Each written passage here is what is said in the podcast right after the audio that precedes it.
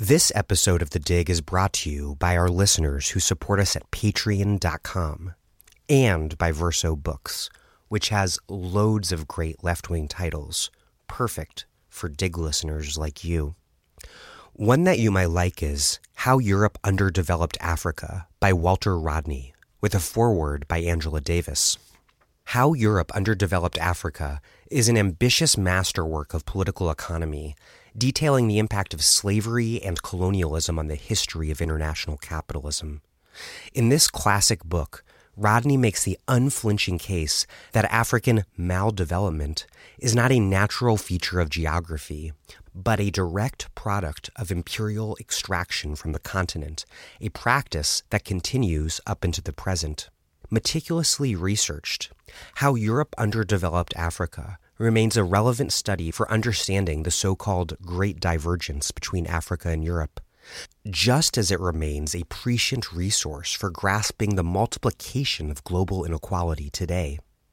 In this new edition, Angela Davis offers a striking foreword to the book, exploring its lasting contributions to a revolutionary and feminist practice of anti imperialism. How Europe Underdeveloped Africa by Walter Rodney, with a foreword by Angela Davis. Out now from Verso Books.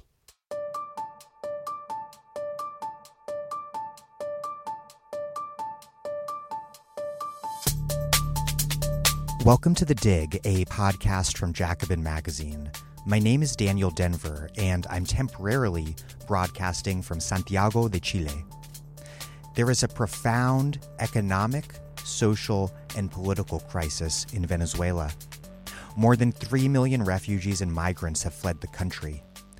Opposition leader Juan Guaido has declared himself president. Trump and conservative presidents throughout the Americas quickly recognized him as just that. The U.S. has hinted at the possibility of a military invasion and has already imposed major sanctions on Venezuelan oil, the country's economic lifeblood. It's unclear what comes next, but an already extremely bad situation could become catastrophic. Meanwhile, many conservatives throughout the Americas, including in the United States, are pointing to Venezuela as proof that socialism cannot work. What, then, is the correct analysis? What does solidarity with the Venezuelan people mean for today's left outside of Venezuela? Given that so many of us have been, for very good reason, deeply supportive of the Bolivarian Revolution. These are all extremely complicated and urgent questions, and today I have three experts on Venezuela Alejandro Velasco, Gabriel Hetland, and Naomi Schiller to help answer them. Before we get started, the dig can only exist and bring you discussions like this because listeners like you support us at patreon.com slash the dig. $5 a month gets you access to our newsletter. The next one is by Alyssa Battistoni, analyzing last week's interview on populism with Laura Grattan and Thea Riofrancos. $10 gets you a copy of either Asad Haider's Mistaken Identity or Jacobin's ABCs of Socialism. $20 or more, and we will send you a box full of left wing books. So please, take a quick moment to put me on pause and contribute what you can at patreon.com slash the dig. That's P-A-T-R-E-O-N dot com slash the dig. Okay, here's Alejandro Velasco, Gabriel Hetland, and Naomi Schiller. Alejandro Velasco is professor of Latin American history at NYU and executive editor of NACLA Report on the Americas. He is the author of Barrio Rising, Urban Popular Politics in the Making of Modern Venezuela, which won the Fernando Coronil Prize for Best Book on Venezuela from the Latin American Studies Association. Gabriel Hetland is professor of Latin American Studies at University of Albany SUNY.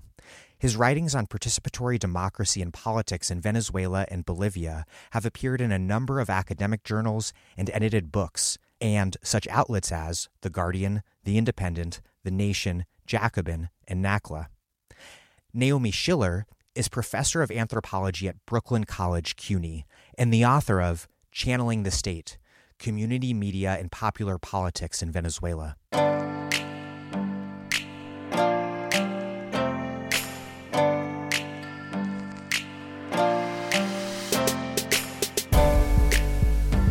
Alejandro Velasco, Gabriel Hetland, and Naomi Schiller. Welcome to The Dig. Thanks for having me. Thanks for having us. The U.S. has recently taken at least two serious actions in an attempt to force Maduro from power in Venezuela. First, recognizing opposition leader Juan Guaido as the legitimate president shortly after he had declared himself to be just that. And then, second, imposing major sanctions on Venezuelan oil. But the crisis in Venezuela, of course, is far from new. So, my first question is why is it that the opposition, the U.S. government, and conservative governments throughout Latin America moved when they did? And secondly, what does it reveal that they moved together in lockstep? This is Alejandro. What it amounts to is a convergence of one hand events on the ground that make this moment propitious for this kind of intervention and also as you mentioned the, the, the geopolitical alignment. It's no surprise and to some extent no uh, it shouldn't come as no surprise that um, on january 1st is when Jair Bolsonaro, the new president of Brazil, takes office, and very soon after that, he receives a visit from John Bolton, who's, of course, himself recently appointed as a national security advisor. And then you see it, this kind of very rapid kind of ramping up of a, of a geopolitical play uh, vis-a-vis Venezuela. Um, so I think the first thing to consider is this, this larger geopolitical alignment that, as you're suggesting, is comprised of primarily more conservative governments um, in the region but the other element is more domestic, and this speaks to your point about the longer stemming crisis that Venezuela has been immersed in. One of them, of course, has social and economic implications, which has to do with um, you know rampant hyperinflation, which makes the price of everything so expensive, and um, it's hard for folks to to get access to most most things. Our social crisis having to do with with crime and violence, and of course the political crisis of a stalemate that, to a significant extent, has been propagated by the government itself and closing off more and more opportunities for the opposition to to have some you know democratic escape valves to challenge its power and its rule. And so, you know, that all amounts to a showdown that people were expecting to happen actually a little bit sooner on January 10th, which was when Nicolas Maduro was supposed to, or he did swear himself as a, he, he was sworn into a second term of, of six years of office after having won elections last year, which were, uh, you know, by some decried as, as fraudulent. And then the opposition, led by Juan Guaido, who was the National Assembly president, had long threatened that if he did swear to a new term of office, that they would not recognize him as a legitimate president, which then, by one constitutional reading of an article in the Constitution, suggests that then power vests to the National Assembly president. Guaido did not do that on the 11th of January when people expected him to do. Instead, that announcement happened on the 23rd and it was highly coordinated, as you mentioned that you know one country after another in Latin America and others around the world immediately showed their support behind that move. So that's that's where we are.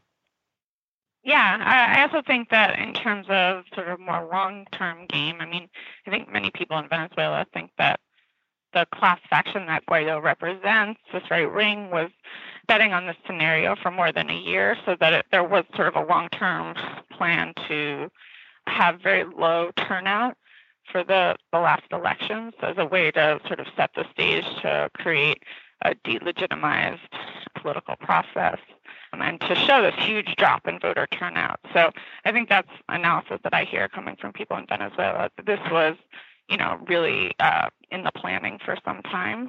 And I would also stress that I think it's connected to the government shutdown in the United States and the need for Trump in this particular moment to, you know, I think he wants his own war, and that this is a way to, in very crude terms, distract from what's going on and to try to unite um, the very disparate forces that he's uh, dealing with. Yeah, and I agree with everything that um, Naomi and Alejandro are saying. You know, just to flesh out the picture of the regional shift, there's now conservative governments in a number of countries, um, in Argentina, in Chile, in Colombia, which is more longstanding. Ecuador has had a sort of right-wing turn. Um, so there's been a major shift in the region over the last, you know, just five years. Um, so that's a very important factor in terms of the timing. And then I think something part of the domestic scene, maybe going back to 2014, there's been a shift since then between a more moderate sort of center right opposition led by people like Henrique Capriles uh, from Primera Justicia, which was a party that um, is certainly on the right, is certainly a conservative party, but was actually copying Chavismo in the 2012 and 2013 election and had done some pretty interesting things at the local level. So they were a much more moderate force, and actually in um, 2014 in January, they were in talks with uh, Maduro. Um, Capriles and Maduro were meeting. They were discussing um, possibly raising the domestic price of gas. And then a month later, we see the 2014 protest kicked off by Leopoldo Lopez, leading them, Maria Corina Machado, another hard right leader. And from that point on, the center of gravity within the opposition shifted from the sort of more moderate faction to a more hard right faction with a lot of encouragement and certainly coordination at various points um, with the US government. So I think that we're seeing that all play out now as well, that the opposition, you know, as Alejandro says, there, there has been a closing of democratic channels for dissent by the Maduro government, um, but there's also been this sort of shift from a more moderate to a more hard, um, hardline opposition, and I think we're seeing the unfortunate consequences of that now. Is a coup possible? Hugo Chavez, of course, cultivated a very particular sort of relationship with the military, an institution that he came out of and from which he developed an rather idiosyncratic vision of a left nationalist military at the service of the Venezuelan people, even though he himself, of course, was briefly ousted in a coup. But but what about Maduro? What is his relationship like with the armed forces, and does he have their allegiance? I just was going to say that you know I don't. I think the question is a coup possible. I think it's clear that we're seeing a coup attempt in the making and the unfolding, and the question is really will it be successful? And of course, that leads to the question of Maduro's relationship with the military. Um, so, were you going to speak on that, Alejandro? Yeah, no, I mean, for now, it seems like the military is behind him, at least in terms of the, the higher echelons of the military the thing with the military is that it's it's uh, you know it's it, we tend to think of it as a, or talk about it in homogenous terms, but in fact there's a lot of schisms and internal kind of differentiations to have to to consider. So one thing is these upper core of the military. Uh, Venezuela has something upwards of three three thousand generals, which is you know compared to the size of its military, which is about 250,000 troops, it's it's way disproportionate. And partly the Maduro government has used some of this to bring more people within the military military into the fold of the inner circle of, of some of the you know, some of the webs of, of corruption that they've that the government has engaged in, which the military again at these upper um, levels has a lot significant hand in. But then there are these middle sectors of the military, so-called comacates, and, as they're called in Venezuela, um, so commanders, majors, captains and lieutenants. And of course, Hugo Chavez himself was a commander. And, and most of the moves that we've seen in terms of attempts at uh, military insurrection um, over the last few years, certainly last year there, um, there were a couple, and, and, in fact, earlier in January there was one. They've come from this middle rank of the population and or of the military. And of course, these are the people who are going to be um, following the orders. These are the people who are then going to also issue orders to the troops to be able to fend off an invasion or a more direct kind of coup attempt. And so that's the people the opposition has been targeting to try to to flip, not the upper echelons, but it's these middle layers. And then at the at the troops level, of course, these are people who are who come largely from from the poor neighborhoods of, of Venezuela, and um, and so they, you know, their their family members suffer the the brunt of the crisis as well, right? So, although it's clear that at the upper echelons, the military is was well behind Maduro in part because they see that you know should he leave, their um, necks would be out. Um, you know exposed but it's the middle layers where the the question is far, you know, far more uncertain. And those those poor neighborhoods are also the traditional chavista base Exactly. Although we've seen over the last um, two or three weeks interesting kind of protests that are emerging from these neighborhoods. The the nature of the protests has been um, significant because what they tend to focus on are precisely the kinds of things that the traditional opposition has long kind of dismissed as as uh, primary grievances. What they focus on, they here being popular sectors, are things like hyperinflation, or things like the the collapse of services, um, you know, gas, electricity, water Those are the kinds of very immediate, although you know hugely consequential, um, you know grievances that they express that are now increasingly being linked up with with these opposition protests to suggest that the the nature of, of the opposition is is uh, extending beyond its traditional base. I think that what Alejandro is pointing to is really important and possibly a sort of place where things could shift and maybe even rapidly in terms of the popular sector protests that are happening. And if there's sort of an escalation of repression, there has been some repression of that occurring, which is a, a pretty big shift. In the past, we have seen repression of middle and upper class political protests, using the term political to sort of signal their, you know, anti-dictatorial rhetoric and things like that. Um, and the more sort of um, economic grievance, for lack of a better word, everyday problem grievances and that sort of protest happening in the popular sectors hasn't had the same level of repression, but that may be shifting now.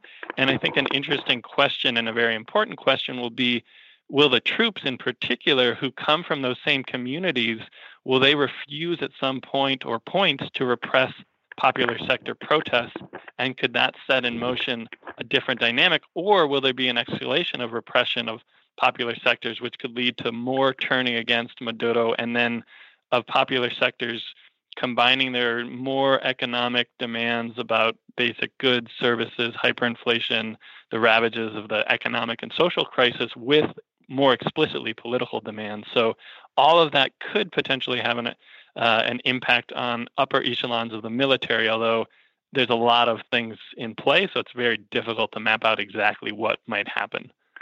What about U.S. military intervention? How plausible do you think that is? What might it look like operationally? And most importantly, of course, what impact would it have on Venezuela and the situation there and the people who live there? It, it seems like many in the military would perhaps re- remain loyal to the government in the case of an invasion, and the Venezuelan populace is heavily armed.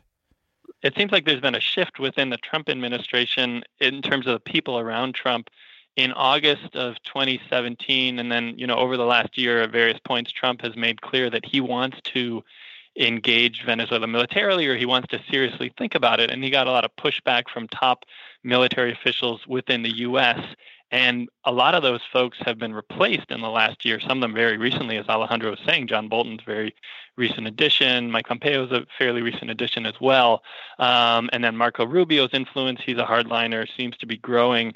Um, so that's very scary. And I think that that has increased the possibility of U.S. military action. And probably the scariest is Elliott Abrams, the sort of, yeah.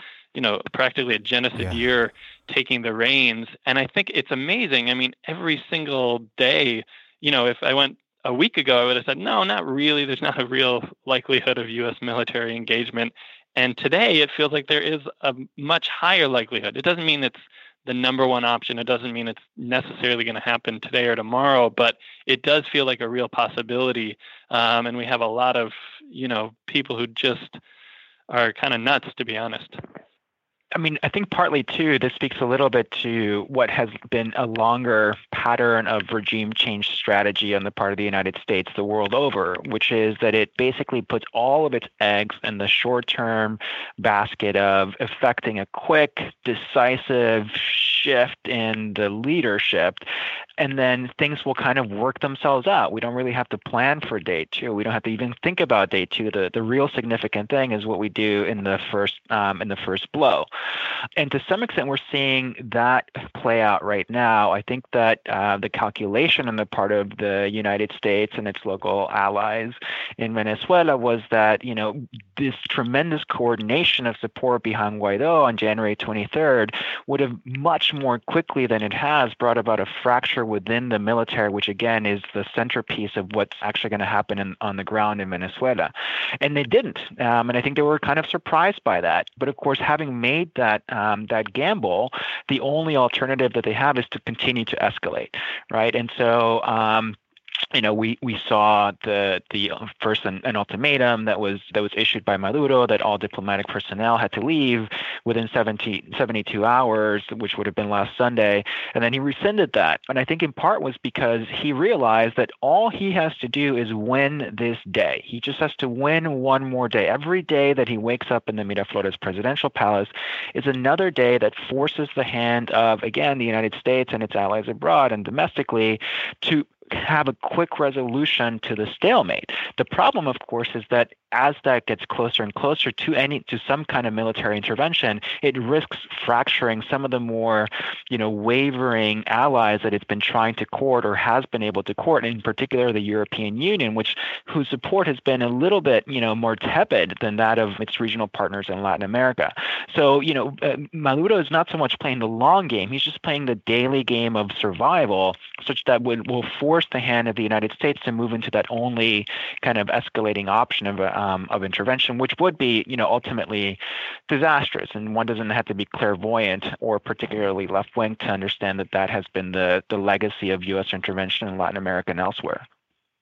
And I think it's been really interesting to see how various uh, U.S. state leaders, leading Democrats, have you know sort of fallen in lockstep with the Trump administration and their lack of, you know, people who like to call themselves the resistance suddenly following just right in line with the Trump foreign policy. Um, and then you see some Democrats like Ilhan Omar, Bernie Sanders, Tulsi Gabbard, and then Alexandria Ocasio Cortez a bit um, expressing opposition to intervention. Um, but in some tepid terms, at times, at least Bernie sort of buried the lead in a very long Twitter thread he eventually said, you know, the U.S. has this terrible history of intervening and we can't go down that road. But um, so, I mean, I think, you know, in terms of um, generating a different conversation uh, with, with, you know, U.S. lawmakers, Congress people about the future of this, I mean, I think there are some seeds, but um, it's an uphill battle. And I think it, it it's just worth underlying what um, Alejandro mentioned a second ago, just how you don't have to be clairvoyant to see how absolutely devastating, you know, a coup would be within Venezuela. I think that um, especially if it's accompanied with U.S. military action, that would be atrocious. Um, but already the types of actions that the U.S. have done are going to make the crisis much, much worse. So mm-hmm. suffering of everyday Venezuelans is going to increase. And this is not something the U.S. is unaware of. They're profoundly aware of it. And there's people making these crazy abhorrent statements that we have to make the crisis worse. They know exactly what they're doing and they're trying to increase suffering to get the population and the generals and everybody else to go against Maduro. And it's a incredibly right wing accelerationism. Right, exactly. It's a really risky gamble, and the people they're gambling with are Venezuelans. Um, they're suffering, so it's it's really I atrocious. think on that note, it's not even just about some imagined, you know, maybe close future, but this experience for people right now on the ground of having to live through these days of just intense insecurity and anxiety about you know the future. I mean and just already having to manage with the difficulties of gaining access to basic commodities just to live and the basic things that people need to do to get stuff done every day. To add to that this like tremendous fear um, i think it's just sort of you know really um, dangerous and violent and cruel. On that note before we move on we really should underline what is the the current economic and social reality for everyday Venezuelan people? So I was just in um, Caracas for a couple of weeks in January. Um, I timed it strangely. I arrived on January 10th, which is exactly when I thought everything would go down. And in fact, it was a completely quiet day. It was the fastest that I've ever uh, traveled from the airport and the coast to, you know, up to Caracas. There's no traffic, nothing going on. And I left on the 22nd thinking, oh, well, this is pretty much status quo. Nothing's really going to happen. So I don't know if anybody else has shared this, but I certainly was incredibly surprised at just the pace of events over the last week. Um, but you know what a few things, I guess, just reflections on on being there. And the last time that I was there was a year ago in January of last year. Um, you know, the first thing that that struck me is that it is absolutely evident the um, uh, the exodus of people from Venezuela, and this is now cross-cutting, right? So in the streets, the kind of traffic that used to be uh, synonymous with Caracas, and you've heard this in stories uh, reported, but it's certainly true. It's just not there. Um, there's just not a lot of cars circulating. Um, so-called busetas are, are, little colectivo minibuses, which is what, for instance, I used to use to get around significantly. Those are basically now gone from the streets of Caracas, which has been, you know, for me, was a very, very disconcerting sight. It just didn't seem um, like the Caracas that I've that I've long known and, and that I grew up in.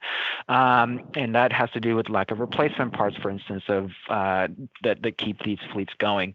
Um, so that was one thing. Um, also, for instance, at night, you you know you look out um, into the city and you see many buildings, for instance, with maybe two or th- you know 8:30 p.m. at night, right? Not even very late, maybe um, two or three apartments have their lights on, but all the rest are, are dark because people are just not there. And even in popular sectors, so one of the places that I work most closely in is a neighborhood called 23 Enero, January 23rd, which has long been, you know, major sort of bastion of support for the government. Um, you know, you walk around the neighborhood and it's palpable just how few um, youth of ages between, say, 18, 20, and about 35 are there. It's primarily just younger kids and older people. So that is clear and um, and unmistakable, and really shifts the the local dynamics in a way that I had not really anticipated. The other thing that you notice very quickly is um, the prices, right? So basically, you have now a kind of de facto dollarized economy, um, whereas before, if you had access to dollars, you could kind of play with the the parallel rate and make the, your money uh, you know go pretty far now um, you know even prices of things like coffee are basically nearing parity with um, with the parallel rate um, which of course make, means that if you don't have access to dollars then um, you're really shit out of luck. And so that becomes a huge problem as well. What i also saw which was a bit of a paradox is you know, there was actually not the kind of shortages of products that um, I had seen in previous um, times visiting. Even in, in stores uh, or mercados populares, they're pretty well stocked, right? Um, the problem now is not the kind of, you know, um, uh, sort of literal shortages, but the more functional shortages that we see in, uh, you know, in capitalist economies, where, you know, it's the fact that you can't actually purchase products um, that makes it more, uh, makes them out of access. Which then you talk to folks again in popular sectors and barrios, and that's their primary grievance because to some you know, to some extent it's it's the more cruel kind of reality where great now there are products that are available whereas before there weren't even products and yet now I don't have access to them right? So one of the major complaints that I heard from people in barrios was why is the government not doing something about the prices? Um, uh, and instead it's devoting its attention to um, you know things like beautifying you know uh, cities and things like that right? So that the the grievances are real. Um, the infrastructure is highly deteriorated. Um, the metro, for instance, because there's no you know public transportation really um, up on the streets, now the you know there's no time of, of the day when the the metro is not at rush hour, right? And so that has led to you know significant um, deficiencies. So it's a uh, you know it's a tough haul for sure. And just to, I mean, some sort of statistics that give a little bit of the big picture to what's happening over the last five years. Venezuela's economy has shrunk by about 50%, or even more than 50%, which people have referred to as the greatest collapse of an economy in Latin American history. And it doesn't feel like hyperbole to say that in a non wartime situation in particular.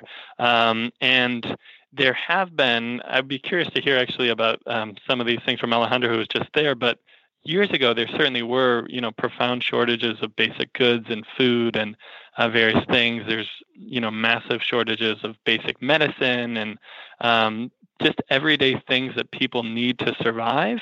And so the number of people leaving according to the united nations has been 3 million over the last um, number of years and there could be even more of an exodus this coming year I saw a prediction of 2 million expected this year, additional, on top of the 3.3. Yeah, I've seen other predictions have set up to five million, which it's hard to believe some of that. And the IMF they always predict, you know, a trillion inflation, um, but things are really, really bad for sure.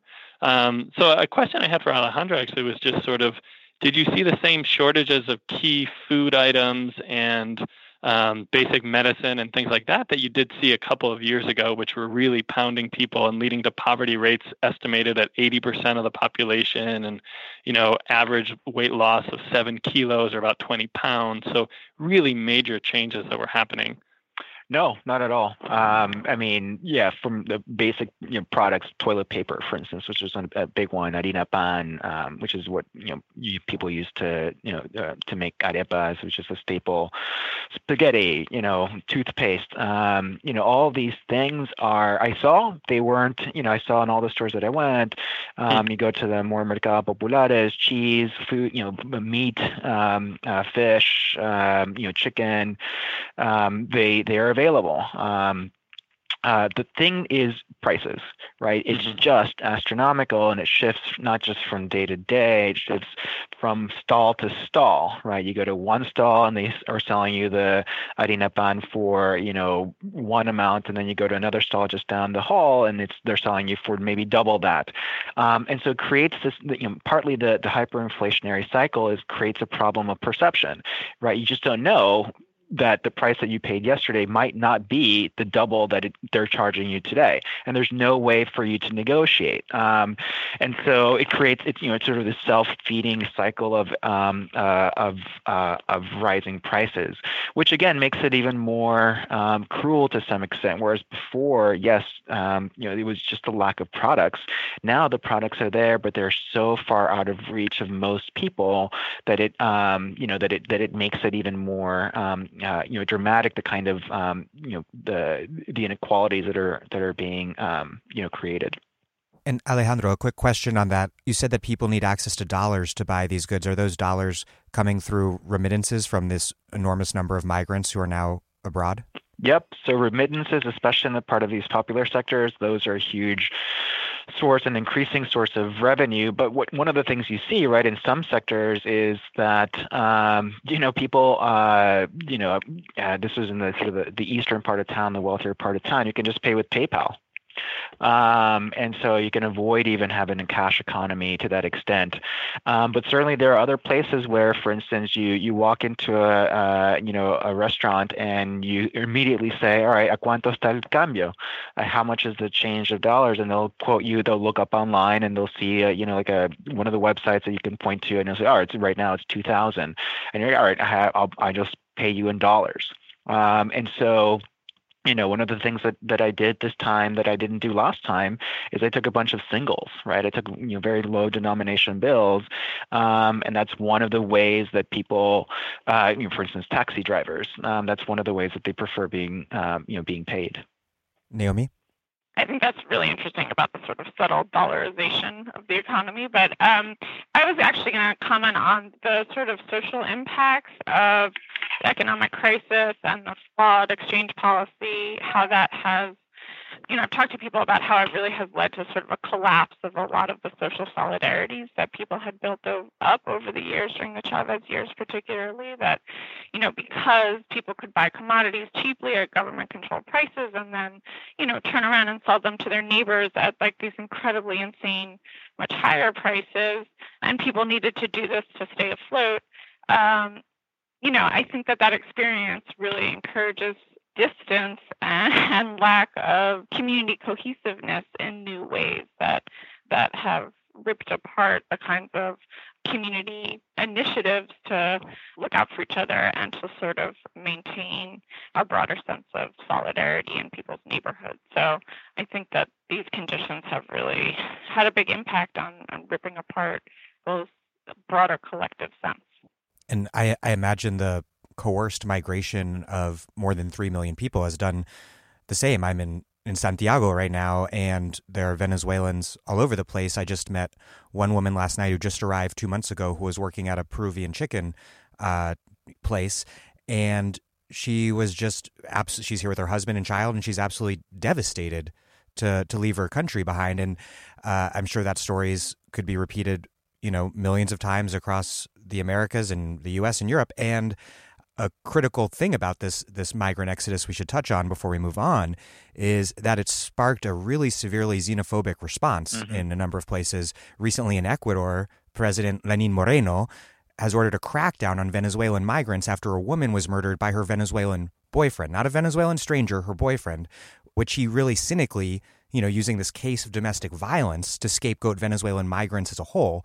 And at the same time, there was this massive vigilante attacks against Venezuelan migrants in the northern Ecuadorian city of Ibarra.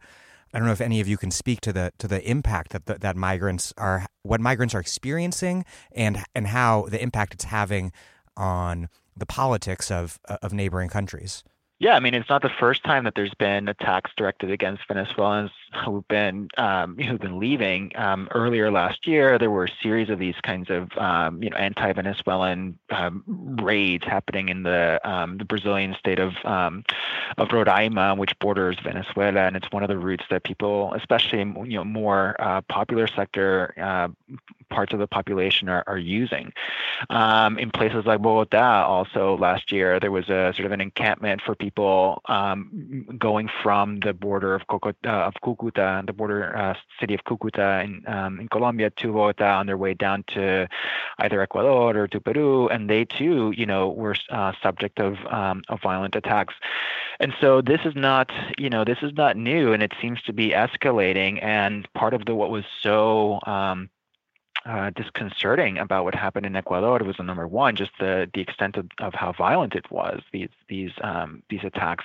But number two, that they received basically official sanctioning from Lenin Moreno, who, as Gabe mentioned, Gabriel mentioned before, you know, has has basically, even though he ostensibly had um, you know had come to power uh, as as the successor of a left wing president, he's basically turned full right and now is using Venezuelans as, as a scapegoat. So, yeah, that's um, uh, it, it, but it also manifests itself in, in other ways. Venezuelans abroad are becoming this kind of political chip, whether it's to drive up xenophobia, or in the case of Chile, to ramp up, um, you know, racism against other um, migrants, right? So even though Chile passed this, you know, law or of, of democratic responsibility that provides favored status for Venezuelan migrants, at the same time, in fact, on the same day that that was announced, um, there was a there was an announcement of a crackdown against Haitian migrants to, um, you know, to Chile, which is a notoriously, you know, like racist country, and so, you you know, it's the the politics of Venezuelans abroad. Um, is being uh, used in, in, in really troubling ways when in fact what should be the primary response is one of humanitarian assistance and of, of solidarity regardless of any political um, you know ideology yeah just very interesting to think about in terms of sort of longer history i mean this is such a turning point um, as far as I understand it, in you know Venezuela not having this history of mass out migration as so many other Latin American countries have had, and and actually being you know the the destination for millions of Colombian migrants over decades. And one thing that I documented and, and thought about when I did research in Venezuela during the Chavez years was the intense xenophobia that poor Venezuelans expressed against Colombians who were, you know, often even poorer than them and, and setting up communities sort of higher on the hillside in, in Caracas and sort of those dynamics. So I think, you know And and Maduro has played with that as well, correct? Yeah. So I think you know, I mean, and there were efforts. I mean, there were there were official efforts by Chavez to you know incorporate Colombians and extend citizenship, and you know it was a complex process. But I think any attention that traces this experience really also needs to place it within the history of Venezuelans' experience in Venezuela and how these dynamics get played again and again and again in these different contexts. Yeah, and the only thing I wanted to add was just that um, it's sort of an obvious point, but I think an important one that the migrant crisis in neighboring countries is intersecting with the rightward shift um, politically within those countries in these incredibly dangerous and toxic ways. Um, so you might have seen, you know, infrastructural issues. Those are real. I mean, when you flood some of these Brazilian and other towns with, you know, thousands of additional um, people living there, that that obviously is going to create a situation that's difficult to deal with. But that is being combined with these sort of toxic, xenophobic, and very right wing um, politicized expressions. And they're not the only thing happening in those countries. I mean, we've seen these sort of basically fascist attacks on anyone from the LGBT community in Brazil, um, anyone who's part of the left, the PT, the Workers' Party. And so the Venezuelan sort of migrant um, situation is combining with that in these horrendous ways. And certainly at the moment, they appear to be strengthening the right domestically within those countries in ways that have you know clear parallels with how Trump uses immigrants um, in the U.S. So I think that's a really bad dynamic and a really hard one to stop at the moment. Yeah, I mean, in terms of parallels to Trump, Lenin Moreno's tweet about this that said, I think it was Todos Somos Diana, which was the name of the the murdered woman. It's just an incredible parallel to the way Trump has exploited the the murder in San Francisco a few years ago of, of Kate Steinle by an undocumented immigrant to criminalize the image of, of immigrants as a whole. Right, absolutely. And I mean, I think the coordination that we've seen with, you know, actual actions on the ground with Guaido in Venezuela is also there's a, you know, coordination and then there's uncoordinated but sort of parallel and merging dynamics. There's a rightward shift in the Americas overall and that's playing out in all of these different places and people sort of copy each other in in very bad ways. Yeah, just uh, one more point about uh, remittances. I mean, I really think that it it would be very helpful to have a global perspective on how remittances work within immigrant communities around the world. That um, you know, we see these patterns again and again of people being pushed out of their homes, um, you know, because of often U.S backed violence um, and many other reasons, and, and that the entire national economy ends up being supported by people who come to the U.S. and, and in this case, Venezuelans are going to many other places. But um, you know, and then finding very low wage exploitative work around the world and on the backs of that are supporting their friends and families at home so that this becomes you know part of a much broader global process um, around migration and, and exploitation. Gabriel, you wrote in a recent piece in The Guardian, quote, the case against Maduro is easy to make, yet it must be recognized that Venezuela's crisis is not solely Maduro's doing. How do, do each of you apportion the blame for today's crisis in terms of a long entrenched economic model, the actions of global capitalists, Chavez, Maduro, the conservative opposition, the United States, and whatever other actors and factors. Yeah, so um, I mean, the way I see it, and I'm really curious to hear how um, Naomi and Alejandro um, see the crisis, because I think there's so many factors that different people point to different ones, and it illuminates a lot. But um, I see the government as having a primary responsibility for sort of kicking off the economic crisis about five ish years ago. And that certainly had to do with the oil dependent um, economy, which is a long standing thing in Venezuela going back many, many decades. So it's not something that we can just blame Chavez or Maduro for. Um, it's something that has been a feature of Venezuela's political economy and so much else for a very long time. Um, but it certainly wasn't reduced, it wasn't changed, it wasn't transformed in ways that um, are difficult to do, but necessary to do to sort of um, get away from the vulnerabilities of being highly dependent on a single volatile commodity like oil. Um, so that's certainly an important factor. But I think an even bigger sort of factor in the past, and it, it's continued to be a factor throughout the years, is a series of policy decisions the government made, in particular currency policy, which um, was deeply connected to sort of webs of corruption in the military, in the state, in the private sector throughout the sort of ruling echelons of Venezuelan politics, society, business, um, that um, allowed the crisis to worsen year after year when there was very serious leftist economists, Mark Weisbrot being one of them in the U.S., and many very prominent economists, former Chavez advisors within Venezuela as well, telling the government this is a bad policy and you can fix it, and really providing clear policy solutions. And they continuously didn't fix that policy. They didn't switch it when they should have. And so that was a, a major factor in leading to the sort of inflationary crisis and the negative economic growth we saw from, um, you know, really kicking off in a bad way from 2014, 2015 onwards. So all of that, I think, is a major factor. It's not the only one, though, and the U.S. and the domestic opposition also bear responsibility for what's happening. The U.S. has repeatedly tried to implement a regime change agenda in Venezuela going back to the early 2000s. They supported the 2002 coup, they've supported other efforts to remove Chavez, they've made statements about Venezuela being a national security threat under Obama. Um, so this is sort of a bipartisan policy. And all of those moves have some direct effects, but I think even more important or equally important are the indirect effects where they fan polarization within Venezuela. They prevent the government from taking policy decisions such as correcting this currency policy that might be difficult, that might have some challenging things. And then they also have these sort of very direct effects on making Venezuela quote unquote negative business climate for um, international businesses and international banks, which have been prevented from loaning money to Venezuela. In the past, it was sort of informal. It was like pressure from the U.S. to not do it.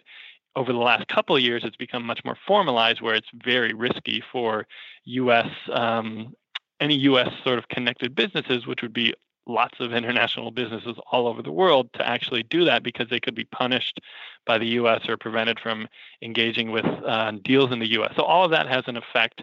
And then the domestic opposition's role has been this sort of launching of um, often violent, not always, but often violent protest um, campaigns. We saw the guarimbas, which are sort of street uh, protests and blockades, which were in 2014, another wave of that in 2017.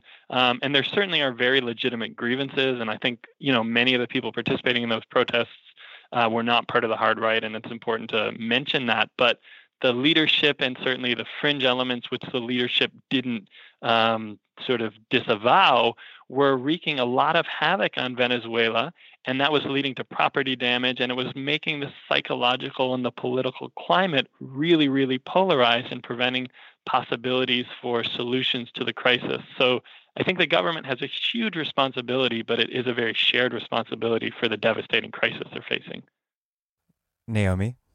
I, I, I think I would just say, I mean, I absolutely agree that everything that Gabriel just said about, um, you know, the the shared responsibilities. I mean, the I hope that historians one day will be able to explain to us exactly the conversations that were going on, why the Maduro government didn't make these changes. You know, what what were what were those conversations like with all the economists saying this is really what needs to be done? But so clarity around that would be really helpful someday. Um, but I think looking at a much more micro perspective in terms and some things that I've been thinking about in terms of the dynamics of trying to win, you know, popular hearts and minds during the Chavez years. I mean, I saw in my look at the production of state media and community television a real slide into this this view that that the revolution was already accomplished and the constant kind of selling of that, you know, from not as much at the community television level, but definitely at the state-run new outlets that began under Chavez, you know, and were really creative and were really open to debate and were really um, experimental and really shifted over time um, to sort of just trying to sell the revolution as if it was a tube of toothpaste and um, and you know and and not having and having very little trust in the ability of poor people to understand that the process the, the political process was in motion and that there would be gaps between revolutionary goals and everyday practice that that poor people could grapple with grapple with the complexity um, and instead, you know, sort of prevailing factions and state media again and again approach poor audiences as like, you know, the beneficiaries of the revolution rather than the producers. And I mean, I think that's just one much smaller piece, and I don't mean to attribute disproportionate responsibility for the crisis, but I think that is one small piece in, in, terms of the micro level of seeing what unfolded over time in terms of the space for democratic debate and real openness to explore the problems and discuss things like monetary policy really openly. so, you know, I think that that, that was in response to, you know, uh, the barrage of attacks by by the right wing. I mean, I think people felt like this was the only option, or that they understood. State media producers understood that this was their only option to defend the gains. But I think it was a really misplaced, or you know, a, a problematic response that did not produce um, the kind of debate necessary to to face the contradictions as they emerged. In a recent piece in The Nation, Greg Grandin wrote, quote, For more than a decade, high oil prices and an ill advised currency exchange rate let Chavez be a carefree broker, governing without having to really favor one class over another. The rich got richer, the poor got services, and people committed to socialism could believe they were building socialism.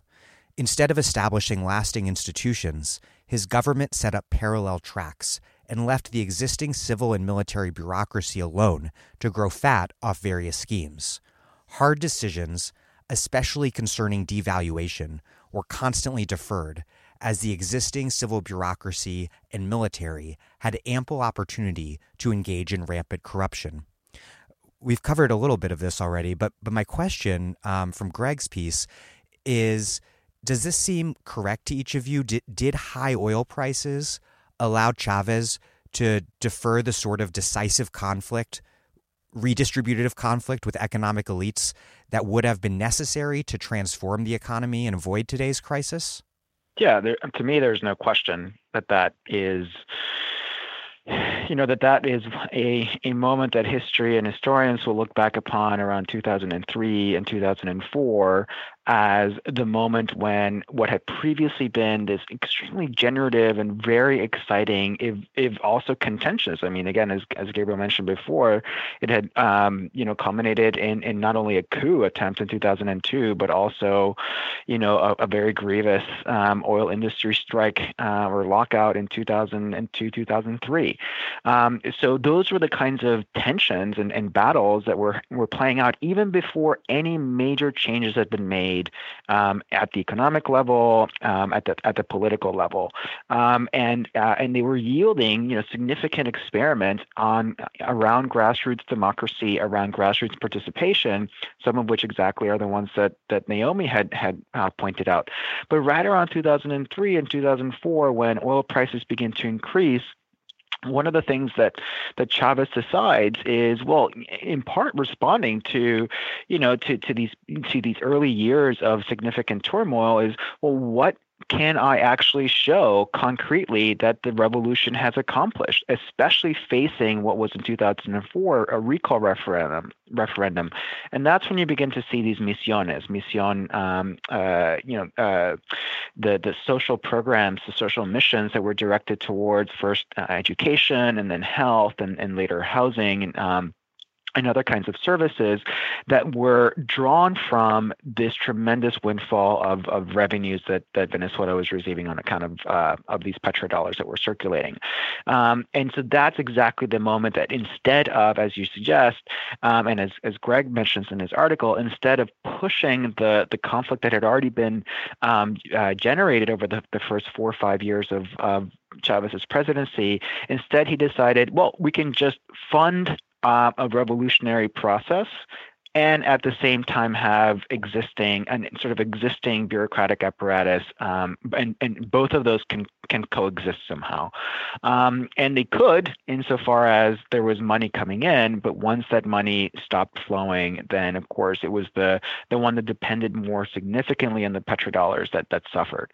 So absolutely, there's no question in my mind that that moment around 2003, 2004, when the decision is made to um, you know, to move far more into a, a distributive agenda rather than a constructive one, um, that that's when uh, you know you begin to see a lot of the the problems that we're um, that we're experiencing now um, really take hold. And I, I also absolutely agree with Greg's analysis, in which Alejandro has just deepened. Um, and if you look at the conflict between the government and the opposition between, you know, say 2002 and 2014, it's it tracks very closely to the price of oil. Um, so 2002, the price of oil was still relatively low. Um, and that was a huge year of conflict. Um, the price then starts to rise in 2003 and 2004, and there's still some conflict that happens. But the sort of golden years of Chavismo, when there's relatively less conflict, were sort of 2006 to 2012. Um, and those, not coincidentally, are years when the price of oil was very high. So, and what's extraordinary is during those years, state spending on education and healthcare as a percent of GDP doubled. So that's a tremendous amount of resources um, that's being directed. Inequality was dramatically reduced. I mean, the Gini coefficient went down by point. Uh, from like point like a full point or so, um, or 0.1, uh, full 0.1. Um, so a major reduction in inequality. Poverty was cut in half from 2003 to 2008. Extreme poverty was cut by almost three fourths, and yet the opposition wasn't sort of doing the same um, dramatically confrontational agenda. And the reason was there was plenty of resources to go around. So it seemed like it was working. It seemed like this great sort of experiment, but clearly they were deferring massive decisions, massive confrontations, massive problems, which started to hit the fan um, in mid 2014 um, when the price of oil went down. And then there was these sort of more direct conflicts happening, and we see a ramping up of opposition protests. I think where that analysis maybe you know needs to be nuanced a little bit is that there's also political dynamics on the ground which have a degree of autonomy from the economic um, sort of picture, but are clearly also pretty closely related to that. And I would just add, you know, to the great stuff that Alejandro and Gabriel just said, that you know, there was you can see that there was such um, you know intense investment in participatory forms of action and political participation. And what the parallel institutions and the misiones made possible was that these these organizations were run together you know state actors with official state actors with people from poor communities. That that was absolutely the model was to include people and incorporate them. You know, whether it was Misión Barrio Adentro to put um, primary care physicians in neighborhoods that relied on enormous amounts of volunteer labor. I mean, sometimes in problematic ways, but you know that really drew people into the process. But what wasn't happening at the same time was an intense a shift to to allowing economic production and ownership, right? So there's this political participation and decision making to some extent, um, but that shift to economic production and ownership, um, you know, doesn't take off and doesn't really happen. I mean, there were there were some efforts, but to a large part, unsuccessful. There's a huge irony here because people are, are, are charging that the crisis in Venezuela proves that socialism can't work. But even though Chavez's rhetoric was about socialist revolution and there was profound, Naomi, as you've mentioned, uh, political transformation in terms of the participation of the the popular sectors in the country, the the in, redistribution really wasn't taking place. It was it was funded through high oil prices. Yeah, this this argument is so infuriating that Bret Stephens is the latest person to make in the New York Times that socialism's to blame for everything. First of all, it's just plain wrong. Venezuela didn't transition to socialism, and, and anyone serious who analyzes it knows that's the case. Um, if you look at the sort of private sector share of the economy when Chavez got to power in 1999, I think it was 65 ish percent, and it rose to I think you know five percent, around 70 percent in 2011. So you know 12, 13 years later, after 13 years of quote unquote socialism happening, the private sector has a larger share in the economy than they had to begin with. Um, so clearly there wasn't this sort of socialist transformation, and I think the socialistic measures which did exist in Venezuela were successful in many ways. They did reduce poverty, they did reduce inequality, they did foster a lot of direct popular empowerment. All of them were flawed, all of them were contradictory, all of them could have been done in better ways um, and there was conflicts that were deferred and all sorts of problems. Um, but it wasn't socialism that wrecked venezuela. It was these sort of really bad economic policies that were very particular. I mean the currency policy is not a socialist policy per se. Um, it's uh, just sort of bad economic management. With all that said, it is important to look at the dynamics that happened in Venezuela, and the currency policy in particular did start from the conflict between the government and the opposition. So there was a real risk of capital flight happening in 2002, 2003, with the sort of initial conflict between the government and the opposition. And that's when the currency controls went into effect.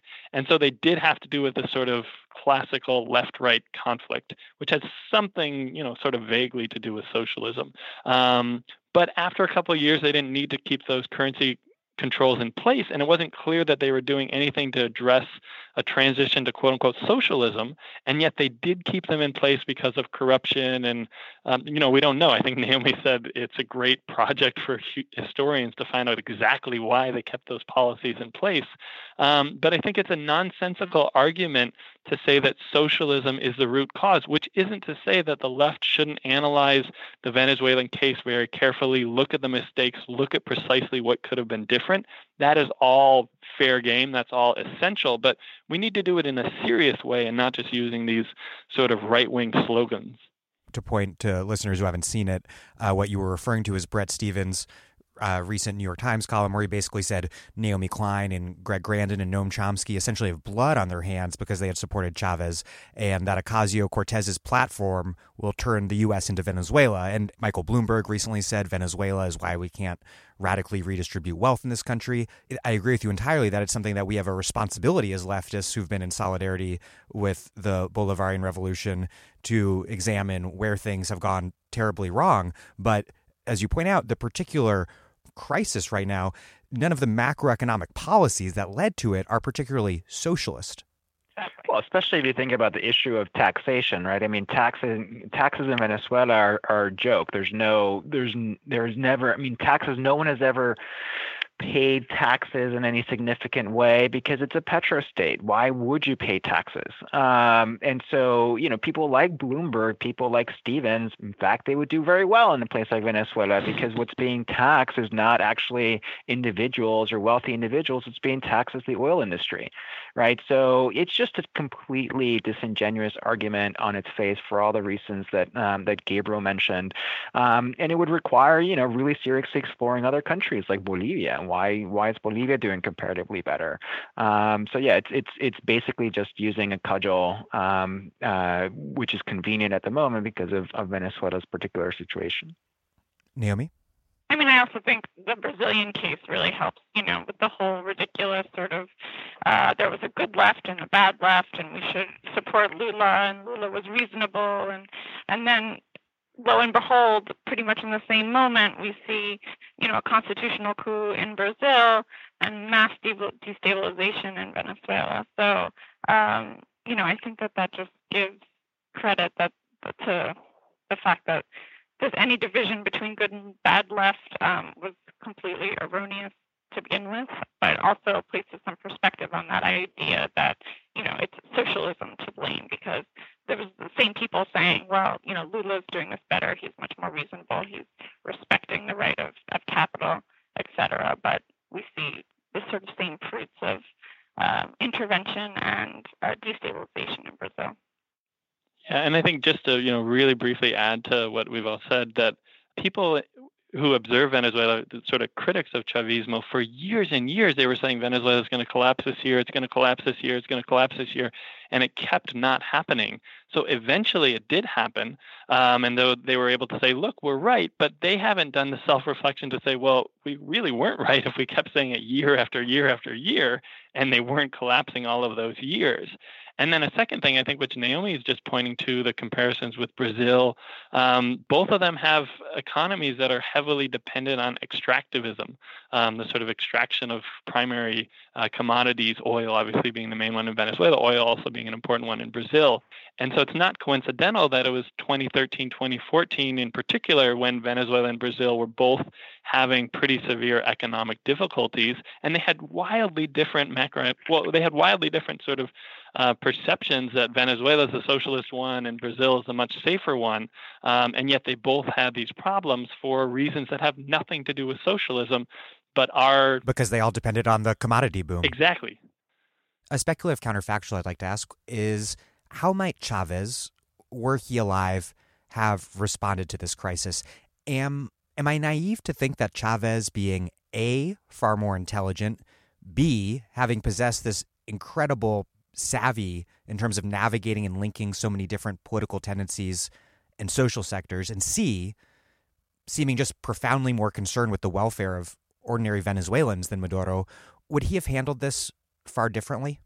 I mean, who uh, knows? I, I, yeah, I think um, so hard to speculate. But I do know that a friend texted me from Venezuela this morning saying if Chavez was alive, I think none of this would be happening. So there's definitely a perception. I don't know what the answer is, but I would say there's a perception on the ground that Chavez would have been able to bring together these forces and, and manage these contradictions to very different ends than we're seeing under Maduro. And I think what we saw with Chavez, I, I, agree with Naomi, and I think it's a mistake to let Chavez off the hook entirely for the current mess. I think that there's plenty of blame that Maduro deserves, but plenty of blame that Chavez also deserves. I mean, he kept the oil uh, model intact. He led all these generals into political positions. He allowed corruption to flourish even within his own family. Um, so he's, a, you know, very guilty of a lot of the sort of uh, things that Maduro's guilty of to a lesser extent, I think, in some cases. But he also has a lot of blame. I think a, an important difference, there's two important differences that um, Chavez was able to command all of the disparate factions within Chavismo, the grassroots sectors, the sort of political class, which had more revolutionaries, more sort of opportunists and some reformists who were genuine reformists but not revolutionaries. And he was able to sort of link up with the various factions within the military. And he had a, a strong degree of charisma and a strong degree of command over all of those forces. And secondly, he showed a lot of political and economic flexibility in particular moments. So after the 2002 coup, for the next year, he was actually pretty moderate in his economic policies and even in his sort of politics. He did start the Misiones, as Alejandro said, um, but there was a lot of moderation that was happening then. And at various moments, Chavez would either push ahead aggressively within, you know, limits, um, or he'd sort of pull back. So I think it is plausible to speculate and say that Chavez with the currency policy, for instance, would have made potentially some different decisions, and he would have had the authority within the sort of governing coalition to pull that off. Whether or not he actually would have confronted all of the interests to get it done is an important and totally unanswerable question, but it points to some clear differences between Chavez and Maduro when we sort of think about these questions. Alejandro, anything to add? What's so challenging about the counterfactual is that uh, from day one, literally, Maduro's presidency was already severely hampered because of, of we recall the snap elections following Chavez's death that were supposed to confer upon him not just a significant amount of legitimacy, but but the the weight of the charisma transfer coming from Maduro or Chavez having designated uh, Maduro as his um, as his successor, they did not materialize. That election was in fact incredibly close. It was you know less than two percent difference, um, and that really set the stage for uh, Maduro presidency that um, that was always uh, re- reacting. It was always responding to. It was always trying to find, you know, ways to bring more important, more people into the fold of the inner circle, uh, to close ranks behind behind him, and therefore leave further and further to the side exactly the kinds of questions that both Gabriel and, and Naomi have been pointing to. And then when the prices of oil collapsed in 2014, that just you know was a tremendous game changer that that hamstrung any possibility to try to do anything, um, you know, seriously in terms of, of changes of policy. But I entirely agree with, uh, with Gabriel that uh, that what Chavez, the only thing that we can credibly suggest that Chavez would have been able to do differently than Maduro is precisely to keep in line the various um, you know fractures sectors of the Chavista coalition in order, if he, um, you know, had decided to, to carry out some more unpopular measures, right? So that certainly I think we can say, but beyond that, it's just speculation. Is it fair to say that the repression unleashed by Maduro and his approach to electoral democracy both represent a sharp break with Chavez? I think undoubtedly. I mean, I think that um, you know Chavez didn't engage in a lot of repression. There was a lot of noise about that um, in terms of repression, and there's some. I mean, we can't let him off the hook entirely for that, but there were not substantial numbers of death, and most of the death I think happened in 2002 um, during the coup. Although I'm happy to be corrected if there's other instances of that. Um, but certainly on the electoral democracy front, and Alejandro has written about this and spoken about this pretty extensively, that electoral democracy was not the only part of the Chavista project. They wanted to go beyond it, but it was a huge part of it and was a source of pride for um, grassroots Chavistas throughout the country and certainly in the popular barrios in Caracas and elsewhere.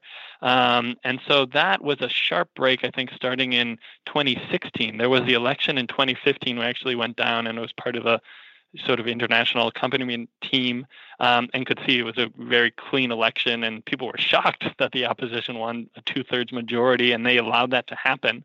Um, but then starting in 2016 the government really took a turn away from electoral democracy hamstringing the opposition which was also doing things that they didn't really have constitutional authority over, but they um, suspended a recall referendum um, in the next year. They uh, suspended governor elections in 2017.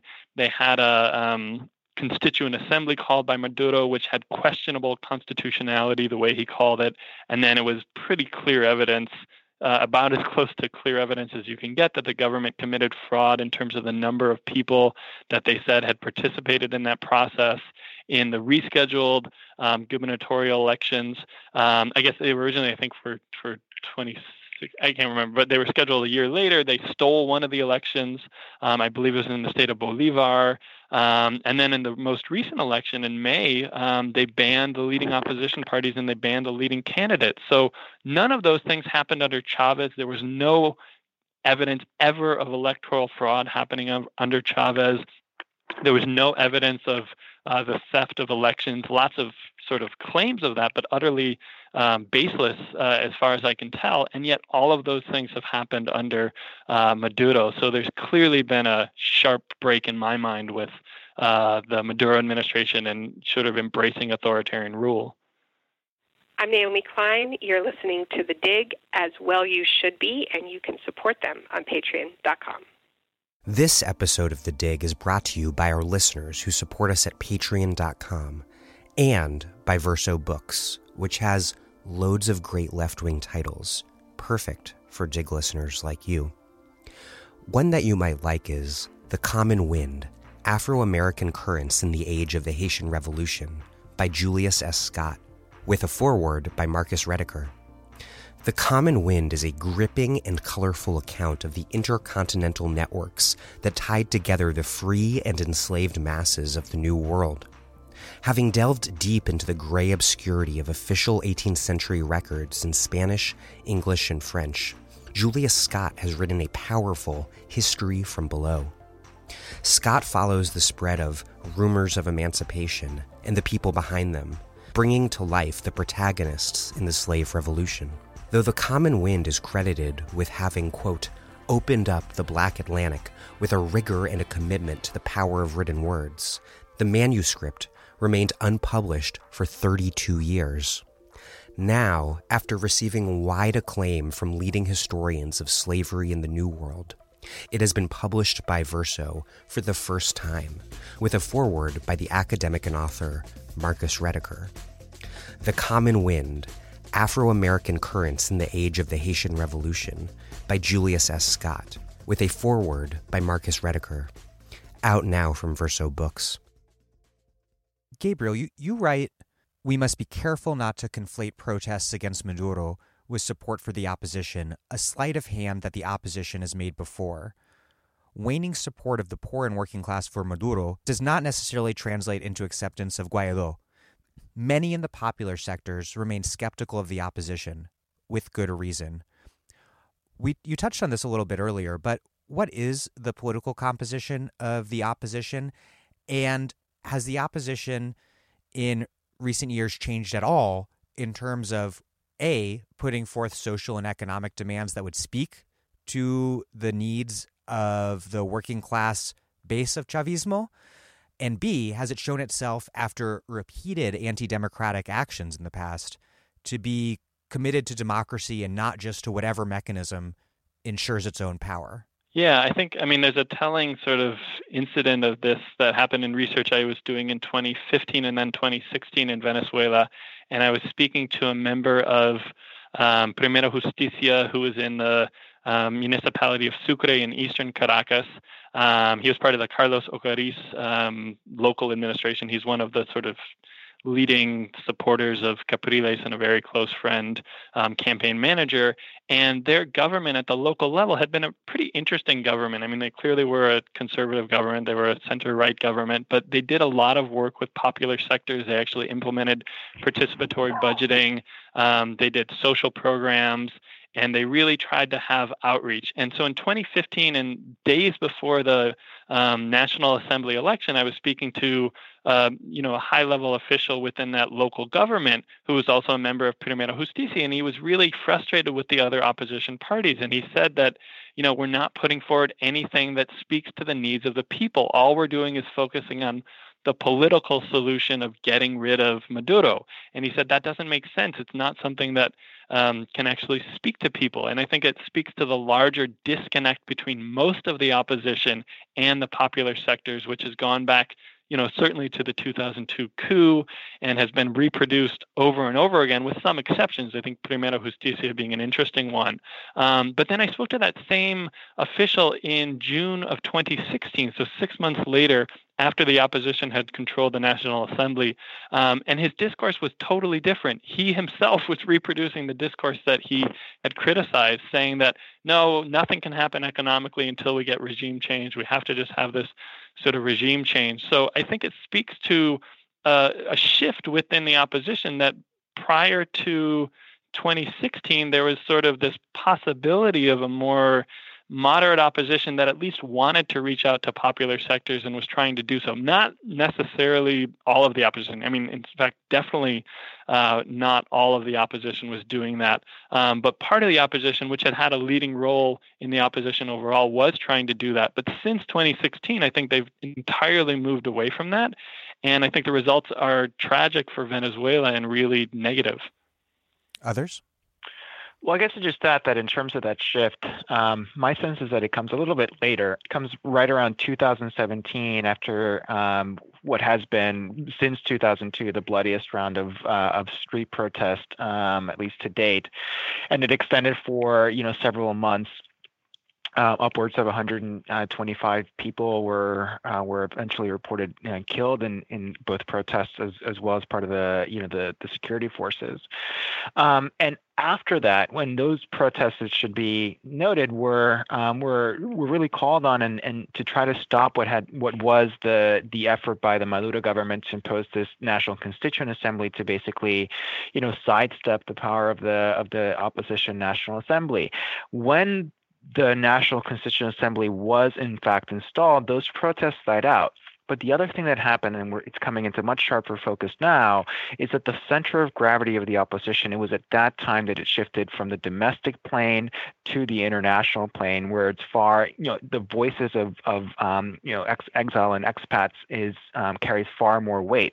And that's also when you began to see people like um, Luis Almagro, the Organization of American States chief, saying outrageous things like if you know if, if if you are in the opposition in Venezuela and you in any way try to negotiate with the government, you're a traitor to your people. I mean, just outlandish uh, kind of commentaries, which again suggested that um, that there was really no room for the domestic opposition um, to to be able to try to find uh, you know solutions that were that at least tried to follow you know a more democratic path. Um, and so, yeah, I think I think that's the that was the the key turning point in um, in these dynamics between the domestic and the international ones. I think what I've noticed is that in terms of splits of opposition is that you know there seems to be this far much farther right uh, faction led by Guaido right now pushing for sort of a total destruction of Chavismo. That you know that there is no negotiation. That that what they want in this process is to foment kind of a total social collapse and in order to generate the uprising of the military to depose Maduro. But but that the but a key part of that is that, you know, leaving Chavismo destroyed and that, you know, they don't they don't want any remnants moving forward versus a faction that had been, you know, pushing for new new elections even recently. So and I think that the, the strength of Guaido and his associates totally lies with Trump. One of the things that that's important to keep in mind is that in in um, in terms also of your very original, you know, the first question that you posed about why is this all happening now, and all of the various uh, components that had to align, not not only geopolitically, but but in terms of the, the, the domestic, um, you know, social and economic crisis. But the other one that we haven't talked about is that in 2015, when the opposition wins the National Assembly, one of the ways that they're able to to do that is by bringing together what had long been a very fractious coalition to basically, um, you know, to win control over the assembly. Um, but of course course, once they did have power of the assembly, a lot of those uh, fractures began to, to be manifested again. And one of the ways that they uh, uh, resolved to try to overcome them was to rotate the presidency of the National Assembly in the first four years between the, the, the four largest political parties of the opposition, and then the fifth year between, you know, um, a smattering of, of much smaller parties. Now, that in itself is not that significant, but what's interesting to think about is that um, the the the the correlation between the the moderate um, stance and the more radical stance goes from largest party to smallest party in Venezuela, right? So that the first, you know, largest political opposition party is Acción Democrática, and they held a very moderate position. Then the next one, um, slightly less, and the next one, slightly less. And now this is the year that it fell upon Primera Justicia, which had been one of the more radical parties, as Gabriel mentioned before. They're the ones who had pushed in 2014 for street protests, but those, you know, even as early as 2000. 2017 uh, seven, they had been, um, you know, at the head of uh, of you know very violent street protests against the government, um, and so you know th- this this kind of downward slide towards from moderate from more moderate to more radical happens to coincide in this fourth year when Voluntad Popular, the, the Juan Guaido party, again with this more radical kind of orientation, is the one that was um, because of this pact that had been made in 2015 was the one that um, was supposed to you know to take the helm right? So i don't think it's any coincidence that you see these these factors aligning towards radicalization. And if i could just add one thing i mean i think that there's a sort of complementarity between the um, shift within the opposition from a sort of more openness towards economic demands in the 2015 election, which had a lot of appeal to popular sectors, many of whom voted for the opposition in that election. And electoral data shows that even 23 Enero, I think, uh, voted a majority for the opposition in that uh, December 2015 election. So there's a shift from a more economic centered discourse or an openness to that towards a more political centered one centered on regime change. And then in 2017, we get from the domestic to the international. So I think there's sort of a two step process that is going on within the opposition. In positing this sort of shift from the national or the domestic to the international, I also think we need to keep in mind that through programs like the National Endowment for, for Democracy and, and all these U.S. efforts to groom leaders, you know, and I mean, I don't know, there's an article floating around about the history of Juan Guaido, and it's clear that he was part of this this process of really being um, taught and groomed and helped along by um, people in the United States, and and so I think that you know it's it's and I think that that's true. I mean, I'm curious to hear from all of you, but it, it seems to me that that's true across the political parties, but that it has taken the people have taken that in different directions, right? So the, at the core, a lot of this has was always international. It was never like it was just national to begin with and then becomes an international. The center of gravity in terms of decision making as to how and uh, and where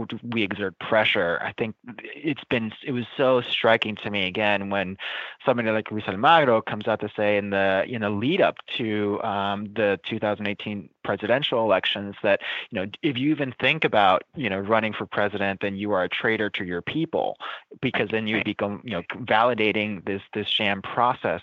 And the fact that that carried weight that it could actually be done i think suggested that um, the domestic opposition was really completely sidelined at that point.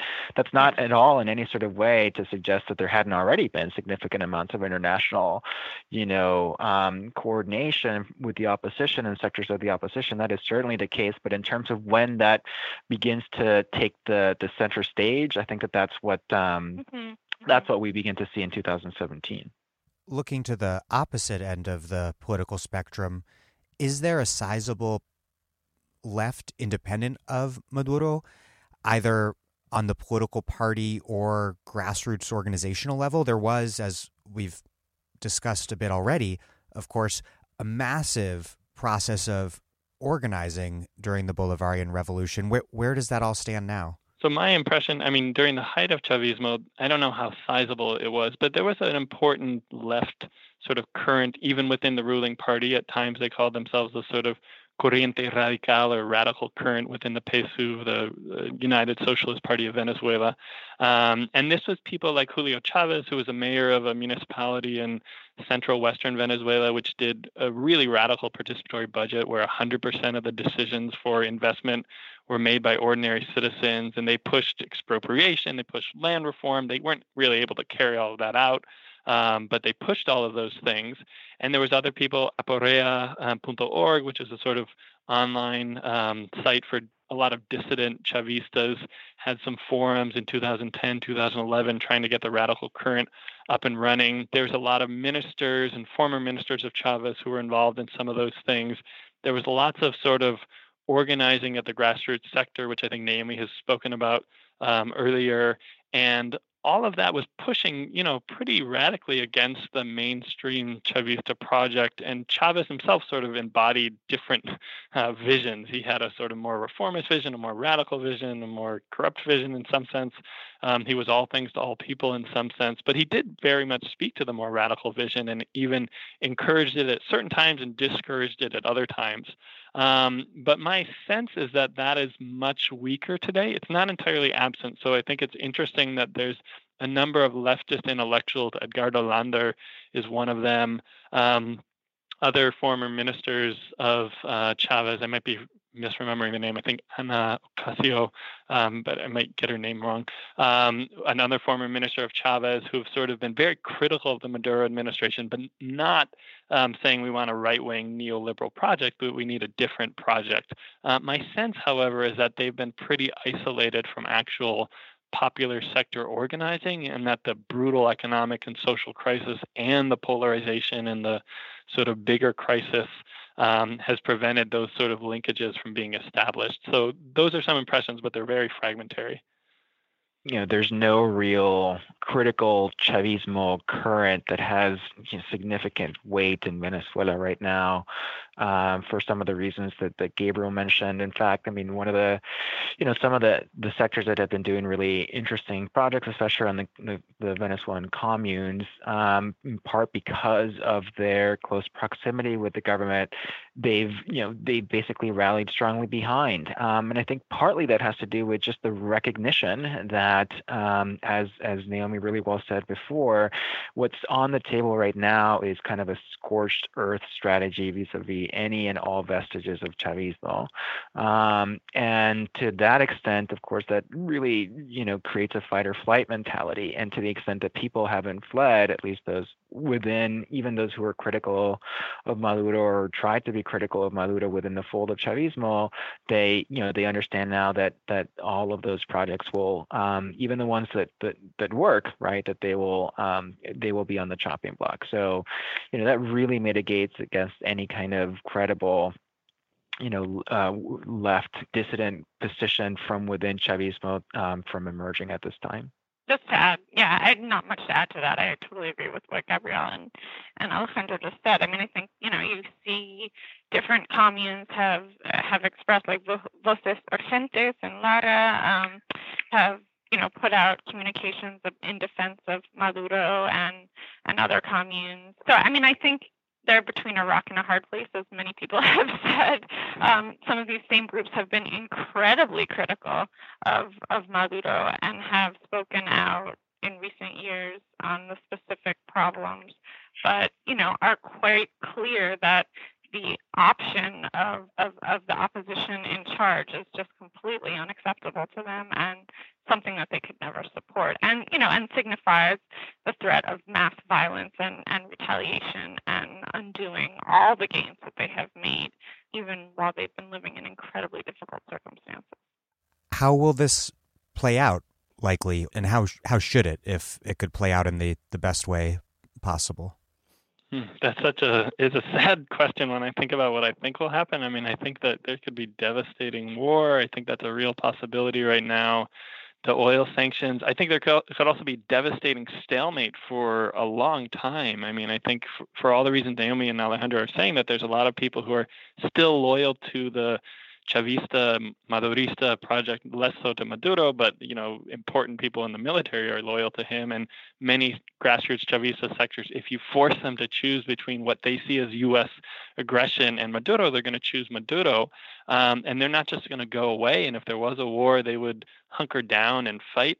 Um, and if there's not a war, you know, the economic sanctions, the oil sanctions in particular, could go on for year, you know, I don't know, years, but a long time wreaking absolute havoc and damage. So it's a really, really depressing um, scenario, I think, which is, in my sense, one of the more likely ones, unfortunately. I think the more hopeful ones, um, the really hopeful one would be miraculously we see a downplaying of polarization and we see the growth of a sort of critical left project. But I honestly think that's something of a fantasy at the moment and not likely to happen. I think a more you know, less awful scenario would be a, some sort of peaceful transition where um, there's some sort of process that negotiates an exit for Maduro and leads to some sort of power sharing agreement for some period of time, and you avoid, you know, massive bloodshed and the devastation of oil sanctions and things like that. And maybe out of that, you know, process, you would get some um, more reasonable opposition politics or more reasonable sort of reformist Chavista projects. Um, although I think that's a more long-term thing. So I'm not hopeful, sadly. Yeah, I agree. I mean, I think people feel backed into a corner. It's like we're not. We're at a point. People are at a point where it's not where we can talk about what we want, but like the least devastating thing that might be able to happen that could possibly save lives and avoid mass bloodshed. You know, I mean, that's like the state that things are in. So, um, so I absolutely agree with Gabriel that um, I think that the outlook is bleak. And I mean, I don't know if we're ready to have the conversation yet about solidarity. That's my next question. but maybe Alejandro wants to say something about what the future might hold. I guess the only thing that can be said is that whatever outcome is probably not going to take too long to uh, play itself out, just because that's not that's not that's not where the United States has staked its interest. They can't have this stalemate continue. They need a quick resolution. And so the real question is, I, I mean, I don't, I don't think that there's, you know, I don't think that that Maduro, um, one way or another, is going to last too long in power. And so the real question is, well, what, how do we respond to that reality? Number one, and number two, what does that mean for any kind of transition in Venezuela? The politics of the American left towards Latin America can be summed up in one word with a lot of history, which is solidarity. The solidarity has informed US based movements against Pinochet in Chile, in support of revolutionary movements in Central America, and against Reagan's dirty wars in the 1980s, and in support of the Bolivarian Revolution when especially when Chavez was at his peak. But I think there's a lot of uncertainty in the US and probably elsewhere outside of Venezuela on the left and debate over what solidarity should mean now. How do you all think we should balance unequivocal opposition to US intervention with the honest assessment of Maduro that solidarity with the Venezuelan people would seem to require? I mean, obviously, I think we all agree that, like, first and foremost, we have to object in the strongest absolute terms to U.S. military intervention in Venezuela. Um, I think, you know, hundreds of thousands of people's lives, millions of people's lives potentially are at stake here in terms of, you know, direct and indirect impacts that uh, an intervention and war might have. So part of that is perhaps reigniting an anti-war movement in the United States and and there's a lot of that's a big uphill battle, I think, for many liberals to try to understand what's at stake here, precisely because decades now of distortion about the complexity on the ground in Venezuela. But I think, as Greg Grandin talks about in a recent piece in The Nation, um, you know, that the left wing of the De- Democratic Party absolutely needs to create a vision to counter the the bipartisan foreign policy establishment um, in support of the war.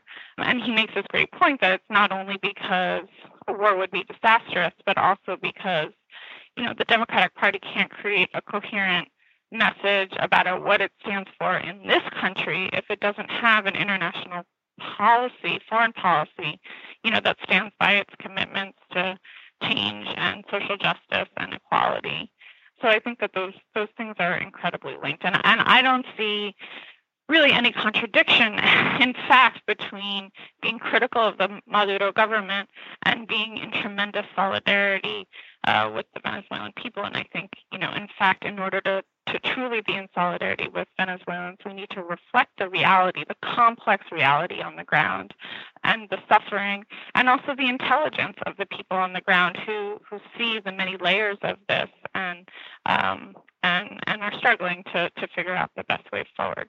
Yeah, I think that's a great answer, and um, I mean, I think a starting point for thinking about it is the untenable choice that um, you know popular sectors, in particular in Venezuela, and you know even grassroots Chavistas are being put in, choosing between a sort of brutal U.S.-led and supported, and in many ways coordinated, directed project of regime change, and support for a pretty abhorrent current regime, the Maduro administration. And I think the role of the left, I think it's hard. I mean, I, this question keeps me up at night, honestly, um, that you know it's really difficult to figure out exactly what to do. I think it, it is clear, crystal clear, that opposing U.S. intervention on moral grounds, on practical grounds, on strategic grounds, including domestic policy, but I think primarily for the consequences it would have in Venezuela is, is very clear.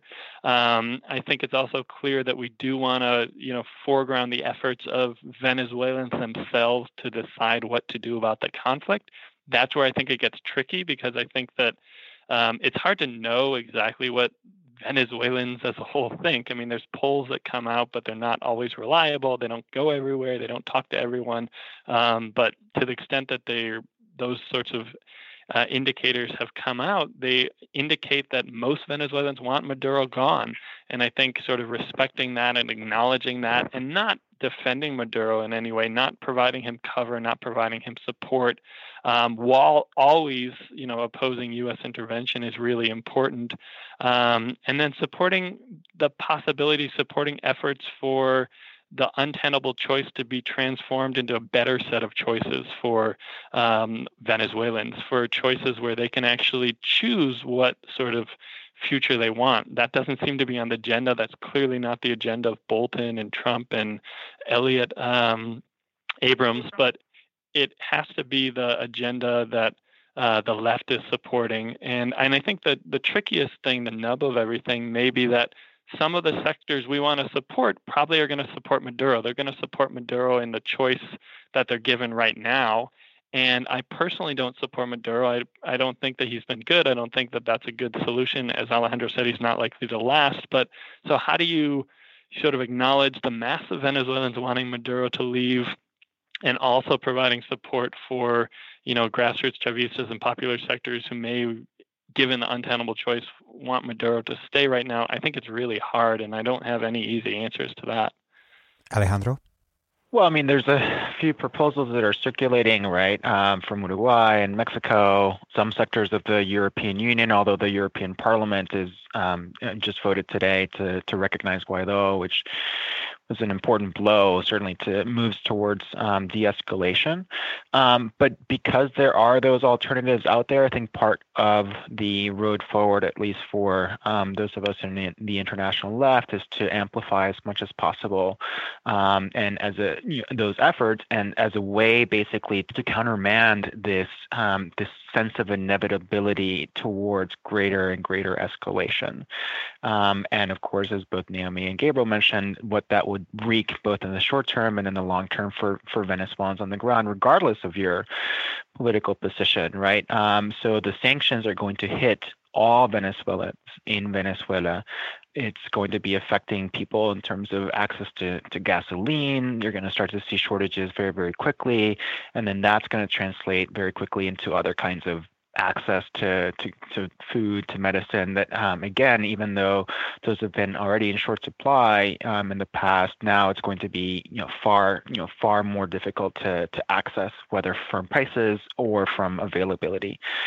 So you know how to to respond to that. I think again, it's to resist the inevitability of escalation. Number one, to amplify the possibility of, of a negotiation that has the absolutely elections on the on the table, and Maduro has to be you know has to cede on that terrain. It that it just has to happen, and and to the extent that the international left can, needs to be, you know, consequente with um, with the the likelihood of of of, of even worse outcome. Um, you know, Maduro needs to be um, you need to be needs to be pushed on that front, and so that's you know that that's I think where where we where one needs to position themselves to seek new elections, um, ones that are credible, um, as as a way to de-escalate, but that also at the same time do not um, give the upper hand necessarily to um, to the forces, especially within the United States, who see not Venezuela as as a as an end, but as a means to larger end, which is, you know, reasserting um, control over the agenda not only in Latin America but in other parts of the world. As Greg Grandin recently tweeted, the road to Tehran runs through Caracas. Exactly. I mean, no one should be confused that this has anything to do with democracy or human rights or self-determination on the part of people like Abrams and, and Bolton and, and least of all Marco Rubio. So, um, you know, think, dismantling that argument is is is both necessary and urgent.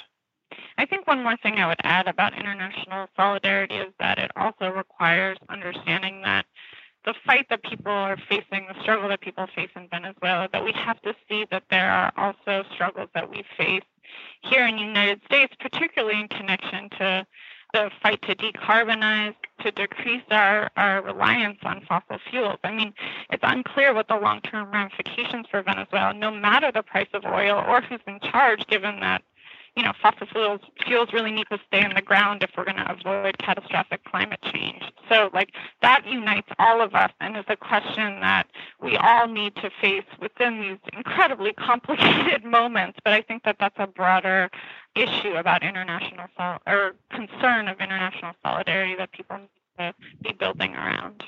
Oh, well, the only thing I'd add really quickly is that I think it's really important to underline the point Alejandro made earlier about elections. I think that has to be a route, and I think the international left has to support that.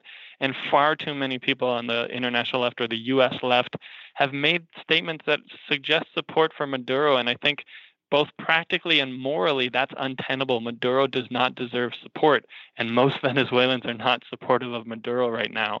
Um, and his presidency is not legitimate. So it, and I mean, on a practical level, I think it's um, clear that that is not a sustainable solution either. So I really do think that that has to be an important focus. And one point on that that note, I, th- I think the principle underlying those sorts of arguments, if there is a principle underlying those sorts of arguments, is that any sort of acknowledgement of the fact that there are major problems with Maduro that have led many Venezuelans, the majority of Venezuelans, to oppose him, then opens the door or, or grants some legitimacy to U.S. efforts at intervention. And I think that's absurd. Well, not only that, but but if, if partly uh, what we have long stood for in the international left in terms of solidarity to other countries is self-determination, then it's not entirely clear to me that that Maduro is you know the expression of a self-determining uh, populace um, for the reasons that, that Gabriel mentioned, and so that's partly why you know elections need to be um, not just on the table, but but the the the real sort of escape valve to this um, under terms that are allow for for you know least amount of suffering on the part of the Venezuelan people. I will say one more thing um, that that the other argument that I sometimes hear is that well, the the reason why the international left has to condemn um, Maduro um, is because if not, they'll lose credibility going forward in terms of making arguments, and that to me seems a non-starter of an argument because it basically uh, it, it it it's appealing to sectors that will never accept in any sort of way um, the legitimacy of larger claims that the that the left has domestically, for instance, as Naomi was mentioning. So appeasing non-left sectors as the reason or a primary reason why uh, you know the left should have one or another position is um, is self-defeatist. And so we have to make the, the, the, argument based on, as Gabriel mentioned, based on moral grounds, based on, on political grounds, not on the grounds of whether somebody like Bret Stephens will finally see the light and say, oh, I guess, yes, you know, they, they were right. Um, of course, that's just not going to happen. So, you know, we have to be honest on both sides as to, uh, you know, on both sides of the argument as to, to why we're, we take the position we do, and it has to come from within, not because of what we expect others to, to, to follow or not.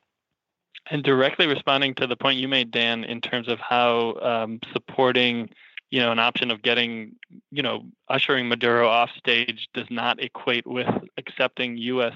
intervention. That's exactly what polls show Venezuelans themselves believe by strong majorities. That a, you know, clear majority want Maduro to be gone through a negotiated process, and an even stronger majority do not want Maduro to leave through a foreign intervention. So it's not just an abstract thing. There's evidence that that's what Venezuelans themselves think.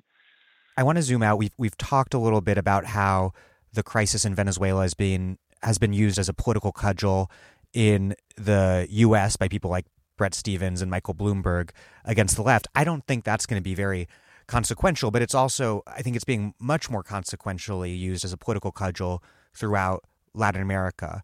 Also in Spain, where Podemos has been attacked. I'm not really sure what the impact has been there. But in Latin America, I was just spent a lot of time researching this yesterday.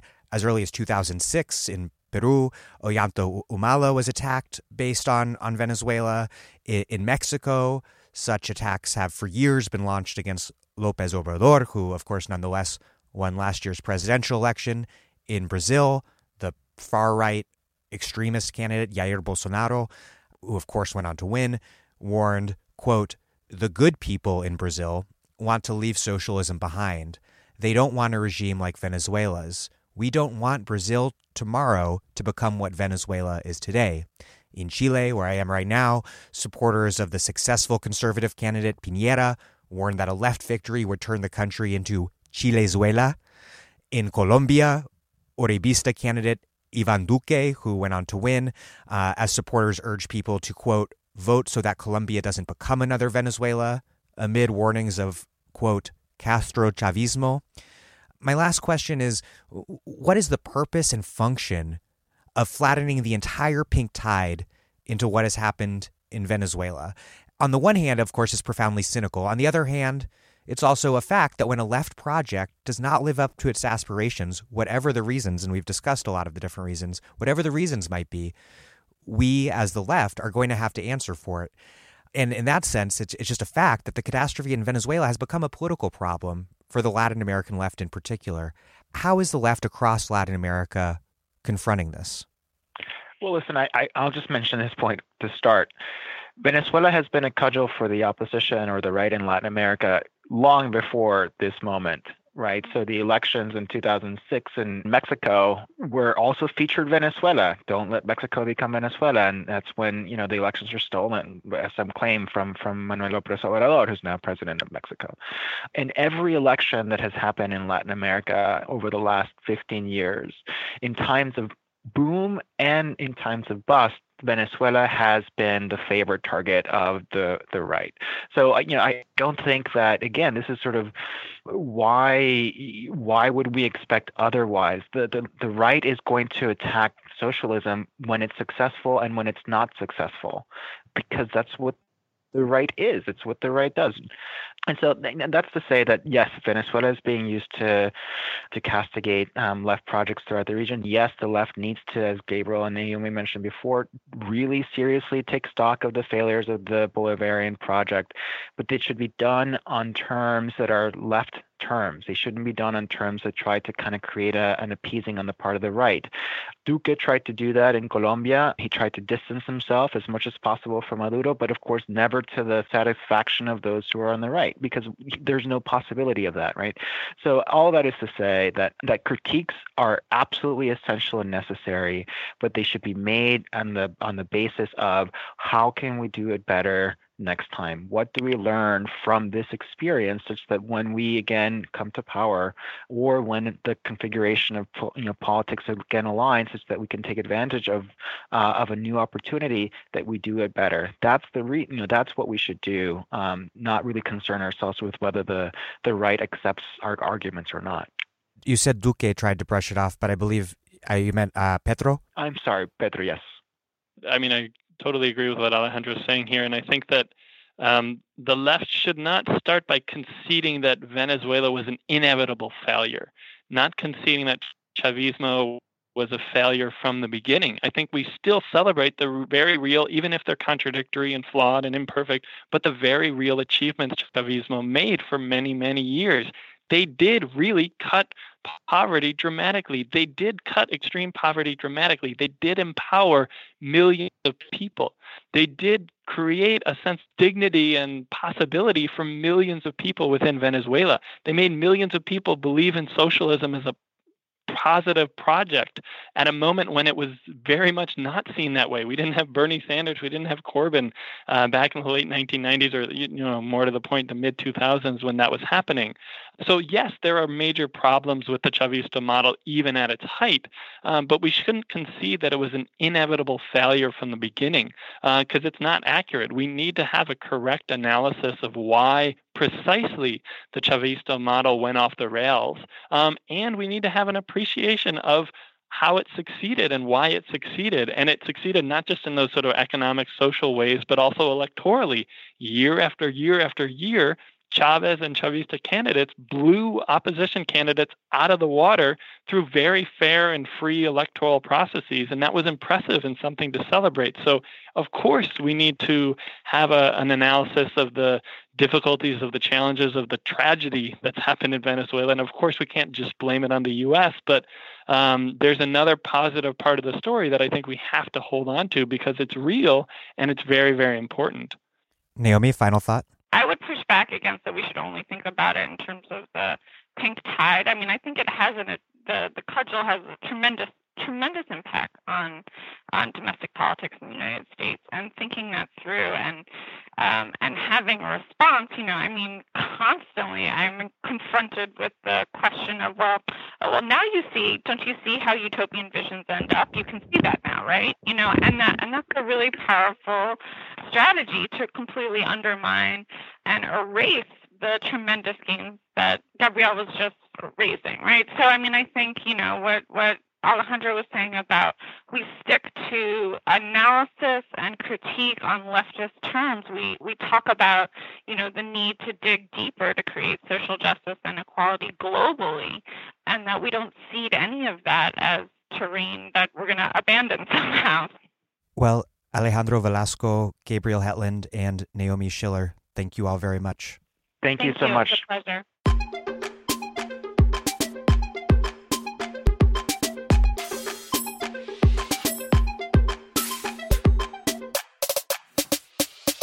Alejandro Velasco is professor of Latin American history at NYU, executive editor of NACLA Report on the Americas, and the author of Barrio Rising Urban Popular Politics and the Making of Modern Venezuela. Gabriel Hetland is professor of Latin American Studies at University of Albany SUNY, and his writings on participatory democracy and politics in Venezuela and Bolivia have appeared in a number of academic journals and edited books and such outlets as The Guardian, The Independent, The Nation, Jacobin, and NACLA. Naomi Schiller is professor of anthropology at Brooklyn College CUNY and the author of Channeling the State Community Media and Popular Politics in Venezuela. Thank you for listening to The Dig from Jacobin Magazine. As Marx once said after remarking that people make their own history, but they do not make it as they please. While other podcasts have only interpreted the world in various ways, our point is to change it. We are posting new episodes every week, sometimes once, sometimes twice. The Dig was produced by Alex Lewis, music by Jeffrey Brodsky. Our communications coordinator is Logan Dreher. Please follow us on Twitter at The Dig Radio and find us wherever you get podcasts and subscribe. If it's on iTunes, please leave us a review. Those reviews help put us in touch with new listeners. What also does that is you telling friends, family, whoever about the show. Please make propaganda for us. And do find us at patreon.com slash the dig and make a monthly contribution to keep this operation up and running strong. Even a few bucks is a huge help.